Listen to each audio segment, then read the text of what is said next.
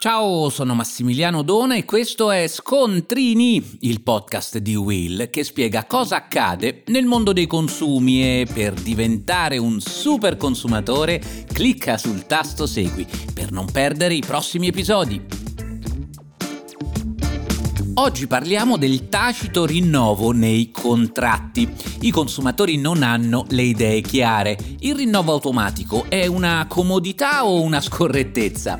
Per capirci, parliamo di quando un contratto di durata, giunto alla sua naturale scadenza, viene rinnovato automaticamente per lo stesso periodo di tempo. Questo genere di previsione si trova di solito nei moduli di adesione a servizi come quelli di abbonamento, eh, palestre, piattaforme streaming, abbonamenti TV, ma anche polizze, assicurazioni, eccetera, eccetera, eccetera. Se il contratto prevede il rinnovo automatico, gli obblighi delle parti si protraggono di anno in anno, a tempo indeterminato indeterminato, salvo che una delle parti formalizzi una disdetta. E allora mi chiedono i consumatori, se nel contratto si prevede questo prolungamento, posso in qualche modo oppormi denunciando la vessatorietà di questa clausola?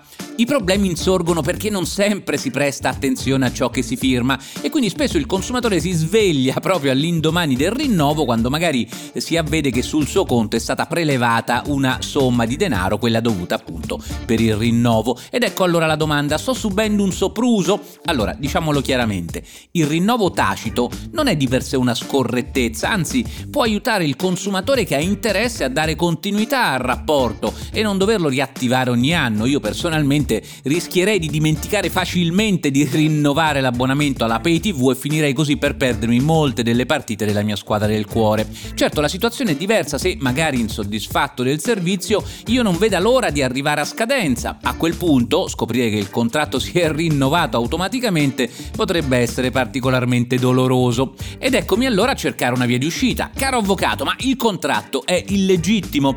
L'unico modo per verificarlo è controllare se il contratto sia stato redatto redatto secondo quanto previsto dalla legge, proprio per quelle clausole che, come questa, rischiano di creare uno squilibrio tra le parti. Si chiamano clausole vessatorie e secondo l'articolo 1341 del Codice civile, chi predispone moduli o formulari prestampati deve rendere evidente queste previsioni contrattuali alla controparte. E come lo fa? Beh, richiedendo una seconda firma nella parte finale del contratto dove devono essere elencate tutte le clausole vessatorie disseminate appunto nel contratto stesso. In questo modo il consumatore che si trova davanti a un contratto prestampato, a un modulo per capirsi, viene messo in condizione di prestare maggiore attenzione alle clausole per lui più svantaggiose e l'articolo 1341 del Codice civile riconosce tra le clausole vessatorie anche quelle che prevedono proroghe o rinnovi taciti. Dunque la clausola di rinnovo è legittima solo se il consumatore ha apposto questa seconda firma. Ma non è tutto. La clausola potrebbe essere vessatoria anche se sottoscritta due volte. La normativa contenuta nel codice del consumo prevede infatti che, anche se c'è la doppia sottoscrizione, la clausola resti vessatoria se il termine per la disdetta è troppo anticipato.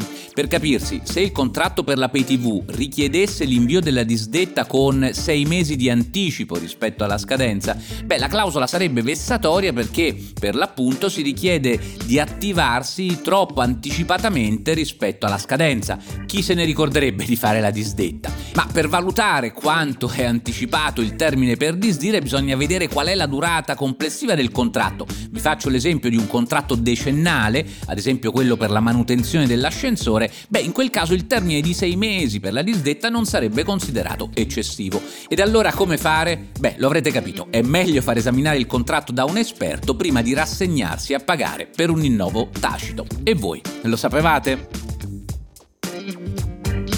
Per oggi da Massimiliano Dona è tutto, ma se vuoi lascia una recensione per farmi sapere cosa pensi di Scontrini.